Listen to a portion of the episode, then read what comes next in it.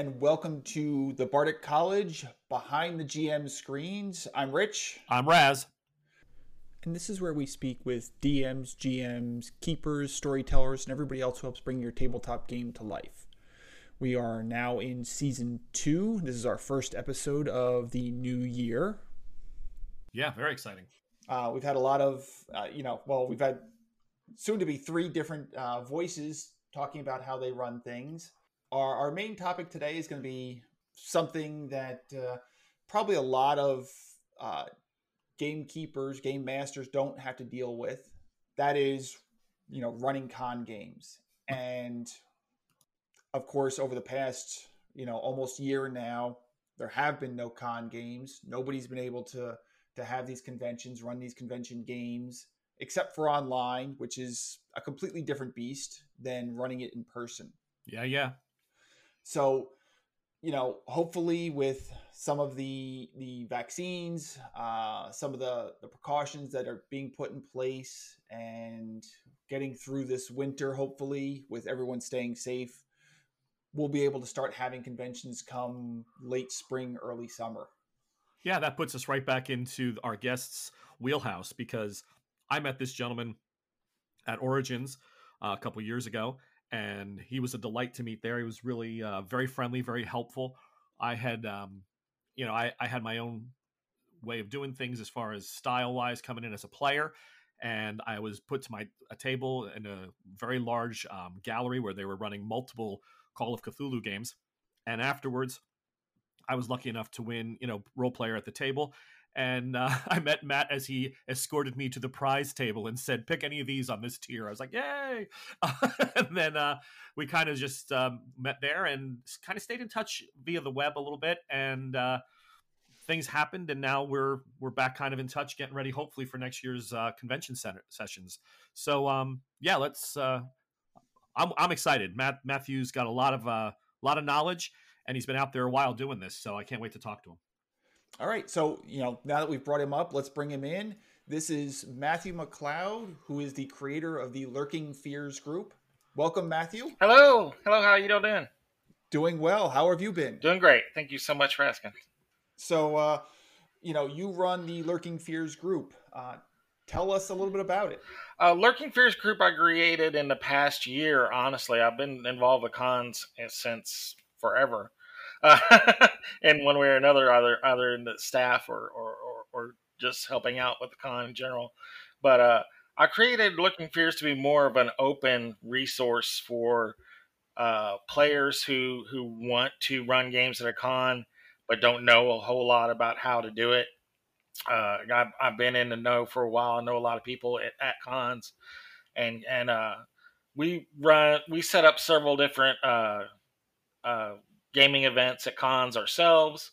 But ultimately, as I'm getting older and my time for to do this stuff is becoming more and more limited, I'm trying to set myself up to where I'm more of a resource for, you know, I guess I want to say the next generation of people who are wanting to come in and don't know a whole lot about it and can say, hey, you know, how, do you know the people at this con? Can I? How do I talk to them about setting up games? How do I schedule? You know, uh, are there any anybody uh, is anybody able to offer me like some prize support or anything like that and uh, that's what i'm really trying to set myself up as with this particular group lurking fears to be more of a behind the scenes kind of a, a, a font of knowledge i guess if you want to say to be able to do that i still enjoy running games at cons and stuff like that and, and, and organizing events but I'm I'm trying to scale that back again as I'm getting older and stuff like that. And and uh, again, times time uh, time is becoming more of an issue. So, lurking fears. Um, I'm assuming Call of Cthulhu was lurking fears. Uh, does it cover any other game systems? Uh, we actually are really open to just about any and all gra- game system. We we we prefer the more horror and grim dark kind of thing. That's more of our wheelhouse, I guess you want to say. Uh, but uh, we are open to any and all people that are wanting to run any kind of games. Uh, you know, whether it's a superhero game or sci-fi or what have you. Uh, I mean, I've run just about every kind of game you can think of, and so I can usually at least talk generally about any kind of game and help them get set up to do uh, a game. So if I decide I want to, you know, go with Lurking Fears and run a Hellboy game, you'd be all in. I'd be all in. Absolutely. I could point you to the people you need to know know about, the publishers, and all that good stuff. Yeah. Excellent.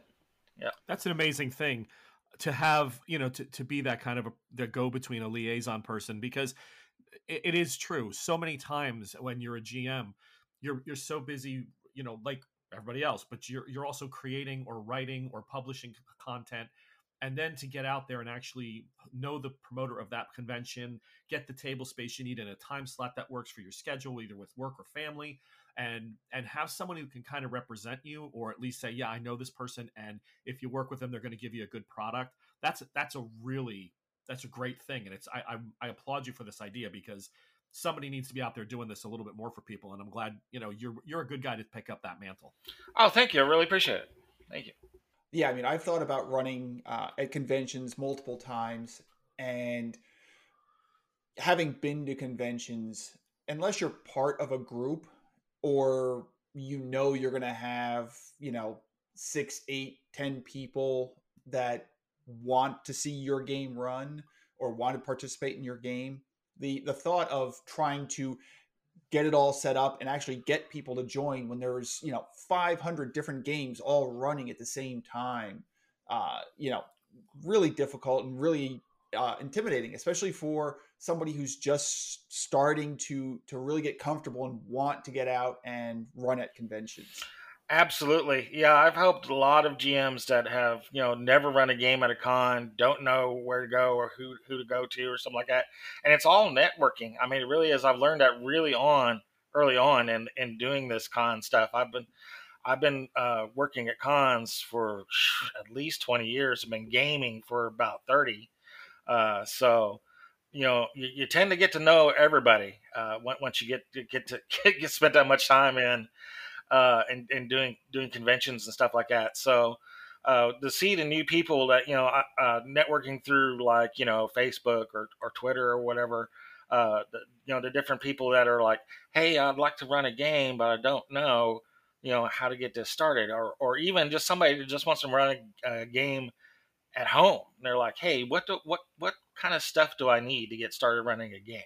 I love to be able to just jump in and say, hey, you know, let me point you towards this or towards towards that. Uh, you know, save you a lot of money. Don't get that. you know, you know, and stuff like that.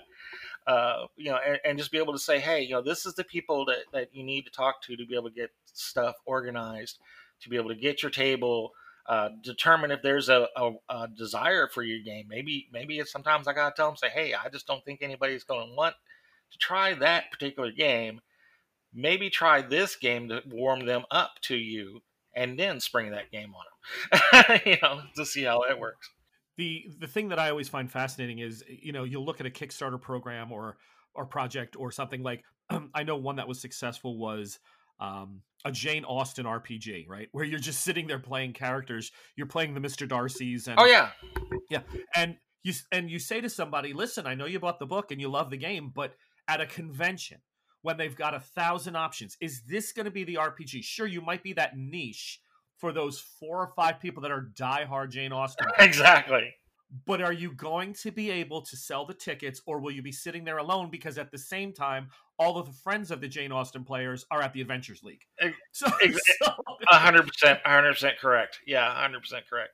I run it run into that quite a bit, and again, you know, it, it, it is just a matter of once you get them to dig your style, then you can say, "Hey, how about we try this?" You know, so give them something that you that the people are used to. Give them the meatloaf or the spaghetti or whatever it is they're used to, and then say, "Hey, let's try this." you know, you know that's that's usually what I try to go. That's my route. Mathew, did you just create comfort food GMing? I totally did. Totally did. I just. That's brilliant. I'm gonna trade. I'm gonna trademark that right now. I'm gonna do. I'm gonna create meatloaf RPG. That's what gonna do. Exactly. So there's I'm sure there's a huge, well, maybe not a huge difference between running a convention scenario versus running that same scenario at home. Uh, what are some of the differences that that you run uh, that that you have to keep in mind when you're running at home versus you know, at an Origins or at a Gen Con? Oh, I, I definitely say uh, the two biggest factors is time and the people. I mean, it you know it seems it sounds obvious, but it re- you know it's really the biggest biggest part. Uh, at a con, you know, you usually have like a four to five hour window that you've got to get that game under, and like literally, you know, the guy that's running the tables will push you guys off that table if you're not done that time. You know, so the next people next people can get done. So you really got to watch the clock and be able to be able to push the game ahead if they're behind or be able to call a break or something like that if they're moving too fast. You know, I mean, you don't want to finish a four hour game in like two and a half hours. I've done that and it sucks, but but uh, um, it sometimes it just happens. Like they they they will just blaze through the material, and you're like, uh, we're we're we're done, guys. And as long as everybody's had a great time, I tend not to feel too bad about it. You know, you know, I'm like, you know, they all feel like they've got their their their money's worth out of the game because they've usually just been ripping right along and everybody having a great time. Uh, that's that's that's a very rare instance, but you know it does happen. But at the same time, you want to make sure that you don't go too long. Uh, whereas at home, you can definitely take your time and uh, and uh, you know stretch that into a couple sessions if you need to. I'm actually currently running a Cthulhu game that I'm notorious for running at, at cons. It's an old pagan publishing game called uh, coming full circle. I'm not sure if you all are familiar with that one. No, I'm not. Oh, it's fantastic campaign. It's a little. It's like a three. It's actually a four part campaign, but I cut out the, the third one uh, because I hate witches. but it's all uh, like non mythos horror set with Call of Cthulhu rules. It's uh, it's there's no Byakhees, there's no Shoggoths, there's no nothing like that. It's ghosts and vampires and and and, and wizards, and, you know, witches and evil wizards. Mm-hmm and it's fantastic because the players come into the game thinking, "Oh, you know, this is deep ones." No, it's not. you know, it's just this, yeah. just this, just this ghost over here, it's a spirit or whatever. And uh, I, I love running it. I love running it in three parts, and it's hard to do it at con because it is three parts. Because to, to make sure that you get the same players back every game, every session, is a true challenge. Uh, but running it at home, you know, you've got like your set amount of people, and you're like, uh, you know, we, we're we're going to play through play through that and, and get through there. But you can definitely take more time to stretch this out. I've I've, uh, I've run uh, the same scenarios, but have almost like doubled my time because they can really get into the meat of the uh, of the game and investigate all the NPCs in the little town and, and talk to everybody. You know, where there's and this one, we're like, you know, we're kind of under a gun. I, you know, we got we got a clock. Let's let's move this along. So, do you have like certain tricks you do? Um, do you like go through a, a, scenario before a convention game and you know highlight areas where like, all right, if we're running behind, I can cut this out. I can cut this out. I can I can speed this part up. Or is it just wherever things are at that point, you just try and go with it from there. Uh, yeah, I'm I really try to, uh, and that's where, where, I think my strength as a GM is. I try to be a highly adaptive GM. Uh, I try to really just react to what the other players are doing. Uh, like I will just get like the gist of the game. Like I, I will read through everything in it several times before I play, but I want to make sure that I have just the, the like the plot down firmly in my mind. And then when I go to run the game, I don't look at the book do not look at the book.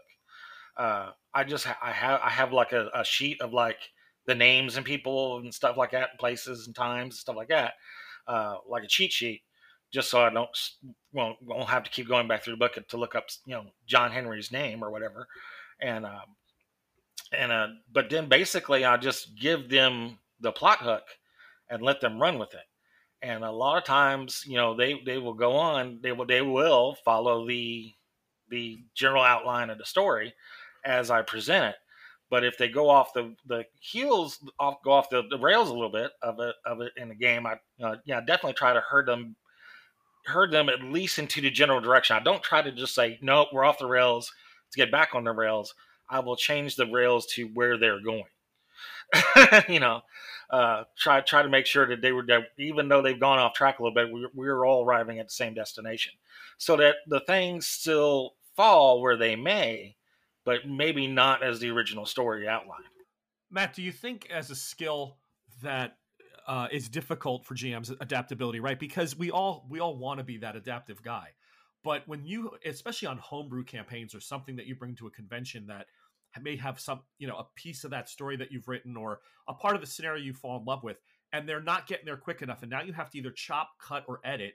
And some GMs just hang on to that one encounter, like, but this is the whole, you know, this is the one that I wanted to run how do you what what do you have for those GMs out there that just don't know how to let something go and let the players kind of guide you on where they're ta- where they want to take this? Yeah, uh, yeah. If there's a if there's that one scene or some or or one element of the game that they've got to get it in that game and the players aren't getting it, then change the element to fit the scene that that, that they're currently in. You know, maybe maybe they had to go to uh, you know like a haunted house or something like that, but they went to you know the train station or something like that. Just just wherever.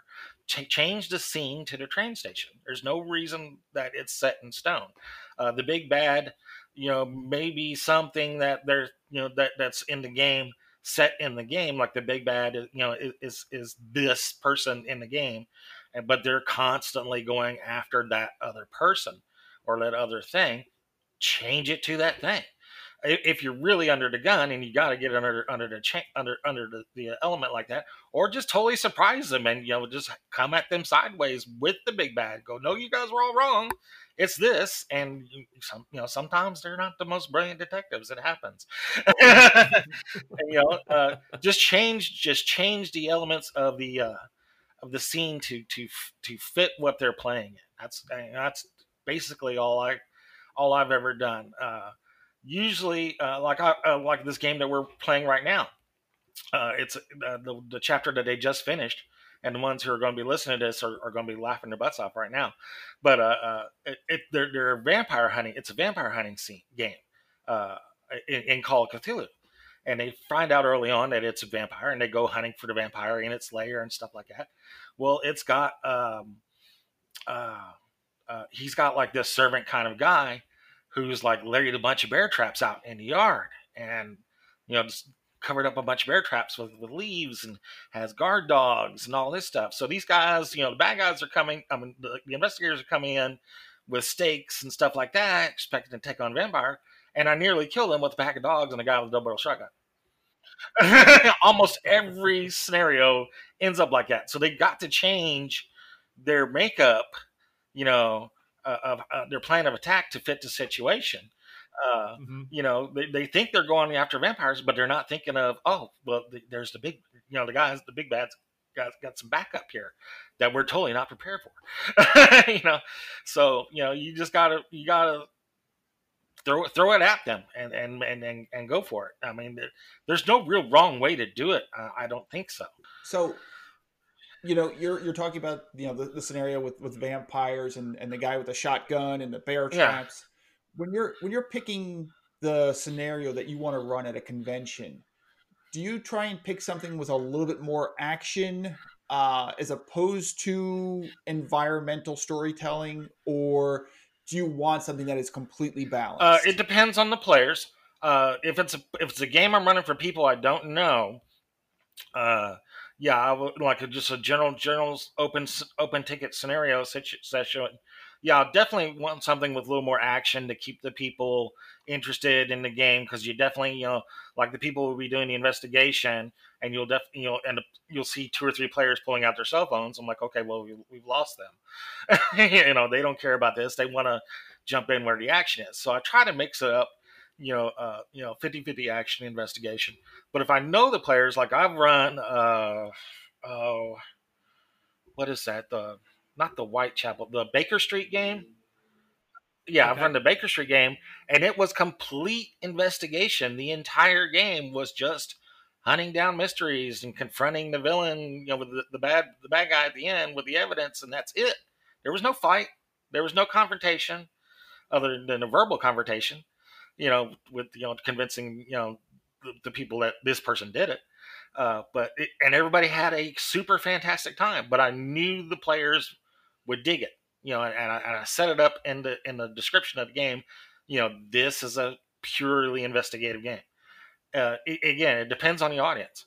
Yeah, so I'm, I'm assuming audience is kind of that big unknown factor when you're running a convention game. Um,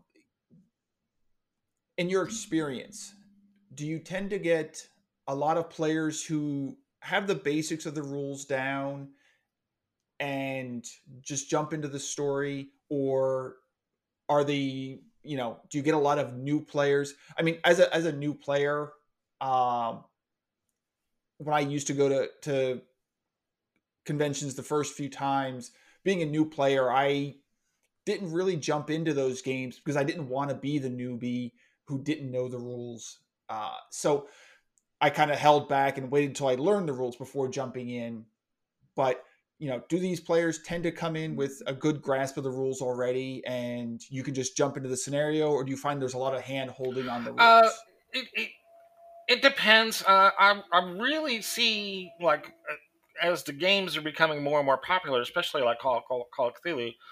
Uh, you know, used to be before. If you run a game for six players, four people throw their hands up. They never played the game before, so you did, you know. So then, then you'd have your, your work cut out for you a little bit. But now, uh, maybe one or two players have put their hands up that they never played the game for. So yeah, the trick is to uh, know the game well enough to be able to explain the basic mechanics, just be able to look at the character sheet and explain the basic mechanics in the first 10 minutes. That's what I do at the beginning of every game. I've just made that part of my time in, in, in, in the uh, convention slot to spend at least the first 10 minutes going, this is your attributes. That's what they do. This is your sanity block and health block. That's what they do. Here's your skills. That's what they do. And be able to explain it quickly in about 10 minutes or so, just enough for them to, to, to hear you say it. And then I always tell them, you know, hey, I know you're not going to get this at the beginning. We're just going to play and we'll tell you what to roll. You know, uh, if, if you're not sure what we're doing, don't worry about this. You know, just look at your sheet uh, just you know, uh, it's pretty well broken down, you know, succinctly how to do it uh, on the sheet. Uh, you know, just explain to them where they're comfortable, and then just go. When you're when you're doing your your convention prep, do uh, do you limit the number of options that uh, you know your your characters are going to have so that if a player is new they don't have to worry about you know 20 different special abilities. They have like one or two things they need to, to be able to focus on and that's it. Or do you just put it this is how the character is created? Go no I, I try to set up the team to be where every player is good at one or two things. You know everybody's like this these two players over here are your fighter people these two people over here are your investigator people these two people here take care of the group are good with interacting with other people so that way everybody's got something to do in the game and and and and can focus on those one or two skills that they're good at. Uh, you know, uh, you know, again, maybe maybe some people people are good at just fast talking somebody into something or persuading or what have you, and then you got your rough and tumble guys that just like to mix it up. So again, I try to just try to make sure that my uh, my pre-gens, if you will, are specialized in one or two areas. Everybody can do a little bit of something. You know, that's that's the way Call of Cthulhu is. Everybody can do a little bit of something, but you, you try to specialize them towards one or two general areas again, so that everybody somehow, somewhere during the game has a time to shine. That's a great idea. It makes it does make the four hours feel better. You got you really don't have a period where anyone's out of the out of the limelight or off the off the grid for too long, which is you know if a, a balanced scenario and a balance among the pre-gens is is really that's that's the right way to go. It's, it makes oh yeah, sense. yeah, yeah, definitely. Like when I'm when I'm trying to decide what what uh, games I'm going to run at a cons, I always read read through them uh, and make sure you know is this game gonna is this scenario going to be a a good mix of, of investigative versus combat. Uh, you know, will this will this work for a bunch of people that I don't know that are just coming to sit down to the table? Uh, you definitely got to give it that read through and then uh, make the pre-gens accordingly. Absolutely. So, with with the different personalities you get at the table, uh, are there are there personalities that just no matter how how you try and work them in, how you you try and keep everything moving that just do not work at the table. People that just, you know, whatever you say, whatever you do, they're going to either argue with it, ignore it, or just try and disrupt I, everything? you know, I found out really quickly, and this might be where this where the where the in, interview turns a little adult, and we might need to edit this a little bit. But, but uh, I I found out really quickly in in running uh, games that there are people who like to have sex and there are people who like to watch. Just to make just to, just to make uh, make it as plain as I possibly can be. Uh, you you over the first hour of the game, you will see the people who are taking an active role. They're leaned in. They're making decisions. They're they're speaking up for what their characters in the group is doing. And then you got the people who are just kind of just you know sitting back and just enjoying the game, watching it. So you you try to adapt to make sure that everybody's doing something.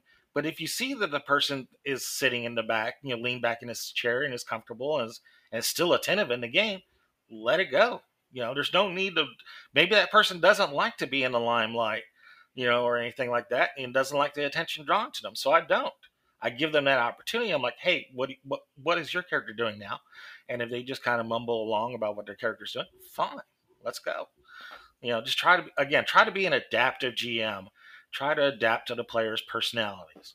Have you ever actually had to have ask somebody to leave a convention table because they were just being disruptive? Well, uh, one or two times, I want to think one or two times. Usually, the players will, one of a better word, ostracize that player during the game anyway. you know, if, if that person's being disruptive, we will, you know, as a group, unfortunately, just kind of ignore whatever they're doing, you know, during the game. I've literally had people, uh, you know, do some pretty disgusting eating habits or something like that at the game and just completely turn people off, you know, or just be obnoxious in the game. You know, if they're if they're if they're attacking people or being rude, then you got to say, hey, you know, timeout, stop the game, and then you know have have a quiet conversation with the players. Say, hey, you know, we need we need to be a little more civil in our game and stuff like that, and uh, or or or you need to leave. You know, just just make it that simple. But most of the time uh, if somebody's being disruptive and just not gelling well with the group, so to speak, I mean, you you te- I don't know. Um, maybe I'm lucky that i'm get players that are more experienced or something like that. But they you you will tend generally tend to see that shift in the group of where the people who are playing the game, you know, are playing the game, and they and the other person who's being disruptive will quickly get shut out. So, Matt, this is a question that we've been that I struggle with as a horror GM as well sometimes, and uh, I'm I'm fortunate in that I I'm running a podcast show. Oh, yeah, I know my yeah. yeah yeah I know my players right. I we we pick those people to be in this group, and I know I know their limits. But when you're running at a convention, and I'm not trying to I'm, I'm in no way shooting this at Gen Zs and millennials versus us Gen Xers who are a little different. I'm saying simply that the word trigger is now a, is now li- literally a common yeah. term, right? How do we as how do you as a horror GM deal with the concept of I could literally have a, a new person sit down with a buddy they never really played it before. They get called over to the table or they pick up a ticket on the last second because there's one spot left at a table. They walk in, can I try? Yeah, I got a floating ticket, whatever.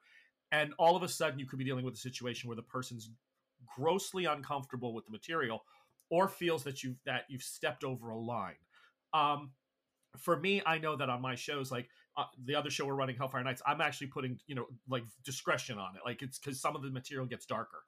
It, but there, that's still not going to be enough if, if i happen to hit that one nerve for somebody. And you don't want to offend them and you don't want to especially at a convention where your reputation's up on the Yeah. wall your name's everywhere you want to make people have a good time. By the same token not everybody has the same trigger how are you dealing with that in this modern Uh, yeah, you hit it right on the head with the disclaimer. Uh, make sure that your game description has a good disclaimer. You know, say, "Hey, this is adult themes. We're going to be approaching some some some uh, certain things, and try not to spoil the game. But you know, so we're going to be dealing with some adult themes in here that you may not be comfortable with." And, uh, and just have a frank and open discussion at the beginning of the game, especially if somebody just jumped in and said, you know, and just make sure that they know, hey, this game is going to be a little graphic, you know, and if you have a problem with that, you know, uh, maybe this is not the game for you, or maybe if they're still interested in playing but not, you know, a little leery of it, yeah, you tone it down a little bit. You know, that's not, not a problem. Right. You know, again, I try to adapt to a group. I guess I guess that's going to be my general general key, key word. And I mean, that's that's that's me in a nutshell. I think if anybody can, if you can ask anybody that, about how I run the games, it's like you know, I can I can float to the situation really quickly. Yeah, I mean, I found that uh, with the games that I run, that I I I only have a very broad overview of what I Uh-huh. plan, and everything else is adapted to what the players decide to do and how how they are. If if they want something that's a little more slapstick, you know, I'll I'll go that direction. Oh, You know, yeah. I'm more than willing to jump in and have fun and make it goofy, even if it was not intended to be that way. If the whole group is feeling that, then just go yeah, with it. yeah. I mean, I I've come across this philosophy early on. Uh, you know, the the scenario as writ isn't the story. The game that the people are playing is the story. You know, uh, you can take uh, the elements of the of the scenario and and put it into the story, but it's rarely. I mean, I've run several scenarios uh, many times. It rarely ends up the same every scenario. You know, um, it rarely ends up the same. Uh, I've run uh, the old adventure, uh, the old Star Wars uh, West End Games adventure, Tatooine Manhunt. You may not know sure you, sure if you're familiar with that game. It's an old classic uh, cat versus mouse versus mouse uh, game, uh, but uh, uh, it, it's it's pretty clean cut. You know, scenario, classic sort of scenario, but it never ends the same way. Never, and, and you just you just got to present the uh, the gist, the characters, the the NPCs, and the situation to them, and let the story flow. That's that's an interesting uh, ideal, and I like that too because you're right. Fresh is important. You could take, you know, Black Creek or whatever, any scenario, and and modify it, uh, you know, uh, based on your players and like you said, their strengths, weaknesses, or where they want to take the investigation. But Mathew, let me, since you are a con, well, you've done con promoting and you've done con running. Yeah. This is your philosophy is very different than the D and D Adventurers League, isn't it? I mean, they want you on book. They want that. They want everybody to almost have that experience that if they come out of chapter one of whatever that they they finished roughly at the same spot. They know their loot. They if the loot is registered they move on to the next one. And that's been fairly successful for them in that formula. But yet you're you're touting and i agree with you that it should be far more flexible and to the players that is sitting at that table at that moment what, do you what, do you see the positive and negatives in both or- Yeah, yeah, absolutely. Uh, I I am not a huge fan of organized play like that, like the Adventurers League. I gave it a try. I ran for for them for a while, um, and yeah, found really quickly that was not my cup of tea because yeah, X needs to lead to Y, then to Z, you know, and and that's it. You you can't add anything in. Uh, you got to make sure that the people are on the path, and blah blah blah blah blah. But if the people are digging that, if that's their cup cup of tea, fine, let them play that. Um, Mhm. it's not mine, so I will allow the other people who are comfortable with playing that sort of scenario, you know, situation, provide that entertainment for those players. I I will do mine. you know, I, I guess that's the Yep. easiest way to put it. Yeah. So, all right, you know, we've talked uh, a lot about conventions and convention games. Um, let's let's talk a little bit more about Mathew here.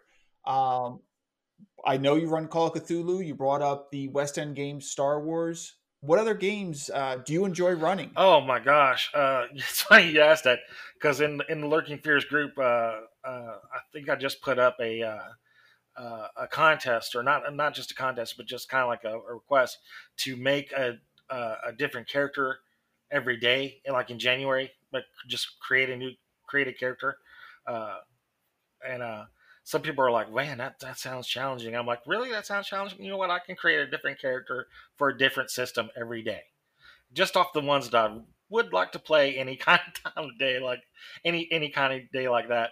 Uh, you know, and I just ran off a list of, of like the people, the games off the top of my head, and I went to like you know Traveller, uh, Star Wars, Marvel superheroes, Champions, you know, and started just going down the list. Before I had, before I knew it, I had you know 31 different systems that I would play for any any time uh, or or I'm currently playing or planning to play off the top of my head.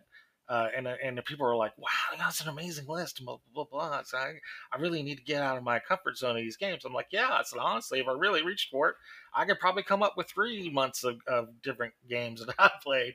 You know, sad, wow. sad, to sad to say, or, play, or, or or games that I would be interested in playing or something like that.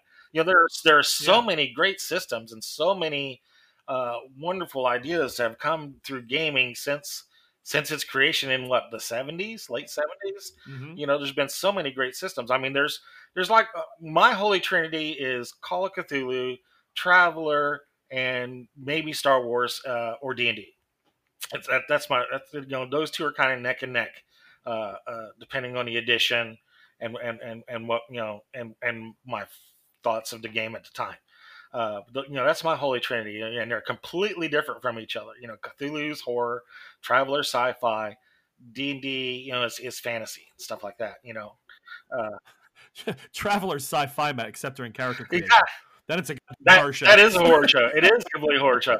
Yeah, yeah. I've, I've had people just literally have a fit. You know, coming up on their third term, and eh, you're dead. You're like, what? I haven't even played the game. Yeah, I know, I know. Or, or even worse, come out of the game you know, severely handicapped due to an incident or something like that. and, it's like, and it's like, you know, you yeah, you got a character, but your uh, your strength stats at a negative four, you know, or something like that. the, the, Navy thanks you exactly, exactly. Thank you for your service, citizen. exactly, but I love I love that game. Uh, whenever people ask me, because a lot of people never heard of Travel, you've either loved the game or you've never heard of it um, and I always try to say, if you've watched The Expanse, then you can play Traveller. If you like The Expanse, oh yeah, that I mean that is Traveller in a nutshell. It doesn't get more hard sci-fi than than The Expanse. Uh, you know, I used to say Firefly a lot because that's usually how my games usually ended up being. Some version of Firefly, a little more slapstick, a little more fun and tongue in cheek kind of kind of a game. But ever since right. the Expanse come out, I'm like, do you like the Expanse? Yeah, then you can play Traveller. You're good. You exactly. So, Rich, so, why don't you, real quick, for we have only a few minutes left, but give us your Holy Trinity. Oh, my Holy Trinity? Yeah, go ahead. Jeez. Um, well, only because it's it's you know my my first RPG is D and D is at the top. Um, I've always loved fantasy, so that is the the top cool. of my list. Um, my second is one I actually haven't played yet, but it's one I'm looking forward to trying out, uh, and that is going to be the new Cyberpunk. Oh, game. that's a great game. It is a, it yeah. is a super beautiful game. Yeah, so I, I downloaded the uh, the quick start Cyberpunk. Yeah, the jumpstart kit. Mm-hmm. Yep, just so I could, you know, start to, to read a little bit about it because that whole cyberpunk thing has always fascinated me. I mean, I've got Shadowrun. I just the bucket of dice always just starts to kill me after yeah. a while. Um, then uh, you know, my third one, third one's a tough one. Um, like I I I backed Hellboy because I'm a huge Hellboy oh, yeah. fan. I mean, if you see my my collection, uh, I've got more Hellboy than I know what to do with. Um, but I mean, it's it's really just based on the 5e rules uh, with some changes. Um, so probably my third would be would be Call of Cthulhu. Um, again, that's one of the my originals. I still have my original box set from the early. Amen. 80s. There you go, brother. So uh, so yeah, I mean, I, I loved it when it came out. Uh, the, the whole pulp era has always fascinated me. Uh, you know, the Shadow, Doc Savage, uh, you know, the Lovecraft stories, all of that. So that time period always appealed mm-hmm. to me, uh, which is why I picked up Call of Cthulhu to begin with. Um, so yeah, that would have to be my my trinity. Um, but if you know, I start really digging all those old TSR ones, Top Secret, oh, yeah. Boot Hill, Gangbusters I played all of that and loved every bit of it. Absolutely. Yeah, yeah. Mine, I'm just going to give mine quick. It's going to be Vampire the Masquerade um, V2 because that's when it became massive, and I was really, really involved in Night Night Owl and White with Night Owl Theater and all yeah. that stuff. Uh, it would definitely my next one would probably have to be in terms of time played Traveller. Now I haven't played it in a long, long time, but I put I logged many, many hours in the Traveller verse. Many, many It's a lot of fun. And Yeah. then yeah, and my third one, uh, well, Call of Cthulhu, and then just my the one I'm going to be playing because I don't care if anybody plays with me. I may just run it by myself. I may do both parts on a podcast one night. Um, is Conan by Modi- Modiphius, their new D two D. Oh, that's a good game. It's Love a good game. love love the character creation concepts love the verse of conan i am a massive robert e howard guy so those are mine but let's go back to matt i just wanted to see what rich's was because i was i didn't i didn't expect call of cthulhu in yours rich i didn't think that one was going to come up there but that's cool Yeah, no, like I said, it's it was it was one of my early ones. After D and D, Call of Cthulhu was the second game I ever had. oh shit i think mine was gamma world Gamma World. Oh man, Oh, reaching Gamma back. World. Yeah. Yeah, i think that's right I yeah, I think I played a giant rabbit in Gamma World. well, like like Wow. you should. Yeah, yeah. Exactly. yeah. I can't. I can't. I can't think of uh, Gamma World without thinking of Thundarr. Honestly, it always ends up being a Thundarr campaign. Oh, campaign. absolutely. absolutely there was an episode of Thundarr where uh, the the enemy had found an old battleship and attached all this stuff to it, um, and I literally drew out a a map of what this battleship would be like in Gamma World. Big, huge tree logs on the front with spikes on it. Oh, I I love yeah, that. you could really let things go in that game. You really could. Yep. yes sir Dysto- dystopia oh. when you don't give a frick anymore.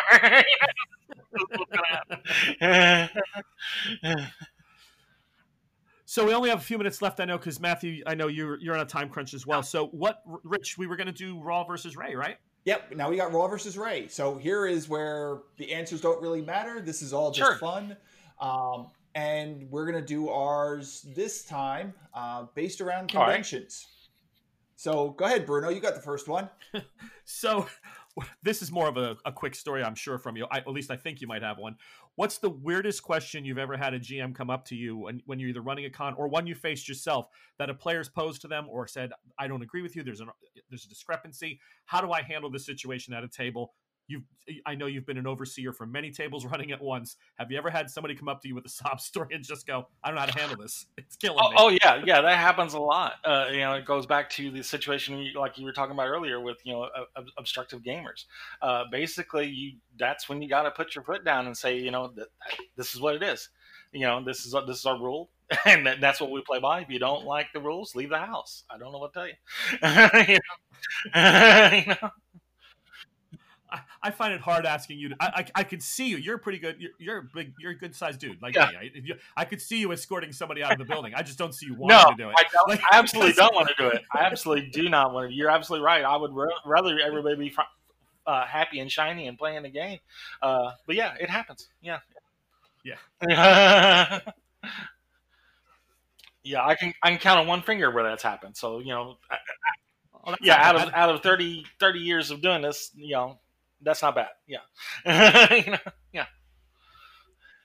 So have you ever run a game at a convention where somebody did something so unexpected that was completely against the rule, but was so good you just had to let it go? Oh yeah, yeah, and that, again, man, you got me thinking of the obstructive player. you know, uh, yeah, still got me on that on that thing. Uh, like you know, uh, like someone was being so obstructive in the game that the the group as the group at the table, uh, you know, broke the golden rule of uh, you know keeping the party together and you know everybody watching out for each other, and generally let that person go off on their own and die. You know, you know and uh, it, it was it was uh, it was really awkward, you know, or, or something like that. You know, uh, yeah, people often come up with something out of their head, uh, you know, that, that that will throw you, and you're like, I never thought of that. And ju- again, just being able to be reactive and just go with the situation, and it usually comes off as slapstick because it's it is so odd or so so bizarre that everybody's kind of laughing anyway. You know, so so go with it, go with it, absolutely. So the only other question I have that's that's kind of it- it's not really a role, Ray, but more of an observation on your part. Um, so there's old school players that came up like the three of us, right? The guys that have that were basically the geeks in the basement through Satanic Panic and everything. The ones who were who paved the way for the RPGers of today. And those players played a certain way because D and D sort of was designed that way, right? Where my my guy checks for traps. He you you you, you say what the character's doing, and then there's this next group that um, I'm fortunate enough to play with some of them where they actually act it out, where they say, okay, so I go over and and they say it in voice, in character, and they represent totally, you know, the character as it's being. They're more immersive, yeah. I think. Like the ones was more about how do I use the rule, how do I? Because we were trying to figure out the mechanics of the games. We were trying to understand these massive, giant mathematical formulas for THAC0 and everything yeah. else. And then you have the players today who want to just jump in, shred their skin, and go, okay, you know, I'm I'm a vampire of Clan Toreador. I do this, this, and this, and I'm going to dress like the part, and I'm coming into town, and I'm going to knock, knock it out of the park. Do you, where do you see the do you see the more the younger players really grasping that more, and do you like where it's going, or do you feel that it needs to be some sort of a balance? Uh, I I tend to strike for a balance, but then again, being a reactive GM, I give I give mm-hmm. the players what they want. You know, uh, I go back to a. I'm not sure if you're familiar with uh, Professor Dungeon Master.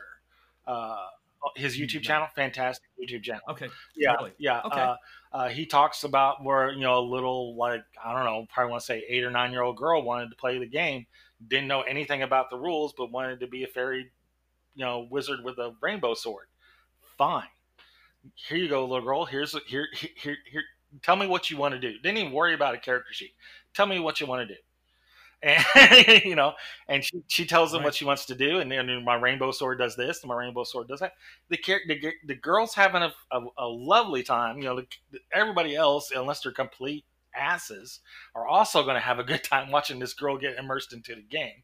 You know, uh, mm-hmm. you know, again, uh, just react to the situation. Uh, it, it, if they want the balance, uh, if they if they want more rules, give them more rules. If they if they want to to uh, you know, dance around the, the woods naked, mm, you know, uh, maybe we need to find another room, but okay.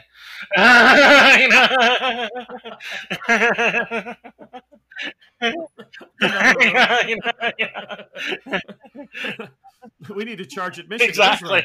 you know, make, make the most of the situation, I guess. All right, so we're, we're just about out of time and I want to give you a chance, Mathew. To uh, is there anything you want to plug? Uh, actually, yeah. I mean, the only thing we really operate right now is like the Lurking Fears channel on uh, uh not channel, but uh, the uh, Facebook site. I mean, again, it's just like an open resource, so anybody can come in and ask questions. We often throw out ideas about where we're going to be at, what we're going to do, or or or usually just ends up being like a meme forest uh, you know that, that people also get ideas from. Uh, but yeah, everybody's welcome to you know more than welcome to come join us on the Lurking Fears channel uh, or Facebook uh, webpage. I also run a Lurking Fears uh, Discord channel where we run a lot of different games. You, anybody's welcome to use that. It's an open resource for anybody. I have a dice spot on there. Everybody can just kind of jump in and play a game. Uh, just you know, ask me for the link how to how to do it. Uh, you can ask me on the on the on the Facebook page. Um, yeah, other than that, uh, you know, with with the way cons are going next this year, I mean, I've I've already gotten reports uh, through some of the people I know at cons that you know a lot of cons are not going to also often also happen next year. I've already got word uh, from the people at uh, Gary Con; they're not going to have a physical con, uh, and I'm I'm waiting to hear on like Origins as we speak. Uh, uh, you know, wow. so again, we may have another year of no cons. So something I have thought of doing uh, and it's all going to be you know COVID and, and, comfort level depending is is uh, just go to s- certain cities uh, that I know certain people are, are, are welcome are wanting to play at and do like a pop up con. Uh, either go to a library or a local game store or something like that where people again are still comfortable in gathering and playing small gatherings 10 20 people i'd say at the most you know uh, and, and and offer some games for some people to play that, that, that are just tired of running games on Discord. I get it. I completely get it. It's a challenge. you know, it, it's so much yeah. more of a challenge than, than, running at the table. And, and and and for people that just want to get together and, and by golly see each other again and play at the table, uh, I've been offering that option uh, to, for next year. Just go to different cities like Chicago. Uh, I think I'm going to be in Tampa. Uh, see, definitely definitely Columbus, and then here in Louisville, uh, and then you know just time time and uh, COVID COVID permitting, you know, if we can do it, we're just in extremely broad strokes of it right now, just kind of planning it, uh, just seeing if it's even feasible. But uh, I, I, definitely wanted to put that option out there to go, hey, you know, I get it. You know, you, you want to see your people, you want to see your friends. Let's try to do something extremely small scale. I, I applaud you for that too, Matt. That's that's a great idea. Thank you. Yeah, yeah, I mean, I'll definitely be hopping onto Lurking Fears, trying to, uh, you know, get information when I need it, and just be able to keep an eye on everything. Absolutely, yeah, do, yeah. The biggest thing uh, about Lurking Fears is like, do not be afraid to ask. No one's going to sit there and ridicule you or throw you out of room or call you a noob or anything like that. We all have been there. So Bruno's not on. Yeah, exactly. No, yeah, yeah, yeah. we had to, we, we, had we had to find him a, a different room. We had to find him a different. the one with the, the dancing exactly, exactly. But uh, no, I mean, yeah, everybody's extremely open to. You know, we've all been there. We've all not had the resource, so we tried to be the resource. you know, fabulous. All right, that's great. Um, thank you again, Mathew, for coming on. It was a pleasure having you on here and, and hearing some of your your information about running convention Thank games. You. And uh, hopefully, uh, sometime in the future we'll get you back on maybe talk about something after we've actually had some conventions and see how people's moods have changed. Absolutely. Absolutely. Sounds good. Look forward to it. Yeah you're a great guest matt. Thank you so much thank you bro. all right. Thank you everyone and good night. Good night everybody. Thank you so much guys. You have been listening to the bardic college behind the screens. If you'd like to support us you can click the link in the episode description. Or if you'd like additional content, you can follow us on Patreon at patreon.com slash the College. If you are interested in following us or you would like to be on our show, you can find us on Facebook at the Bardic College or on Twitter at bardic underscore the, or you can email us at thebardicccollege at gmail.com.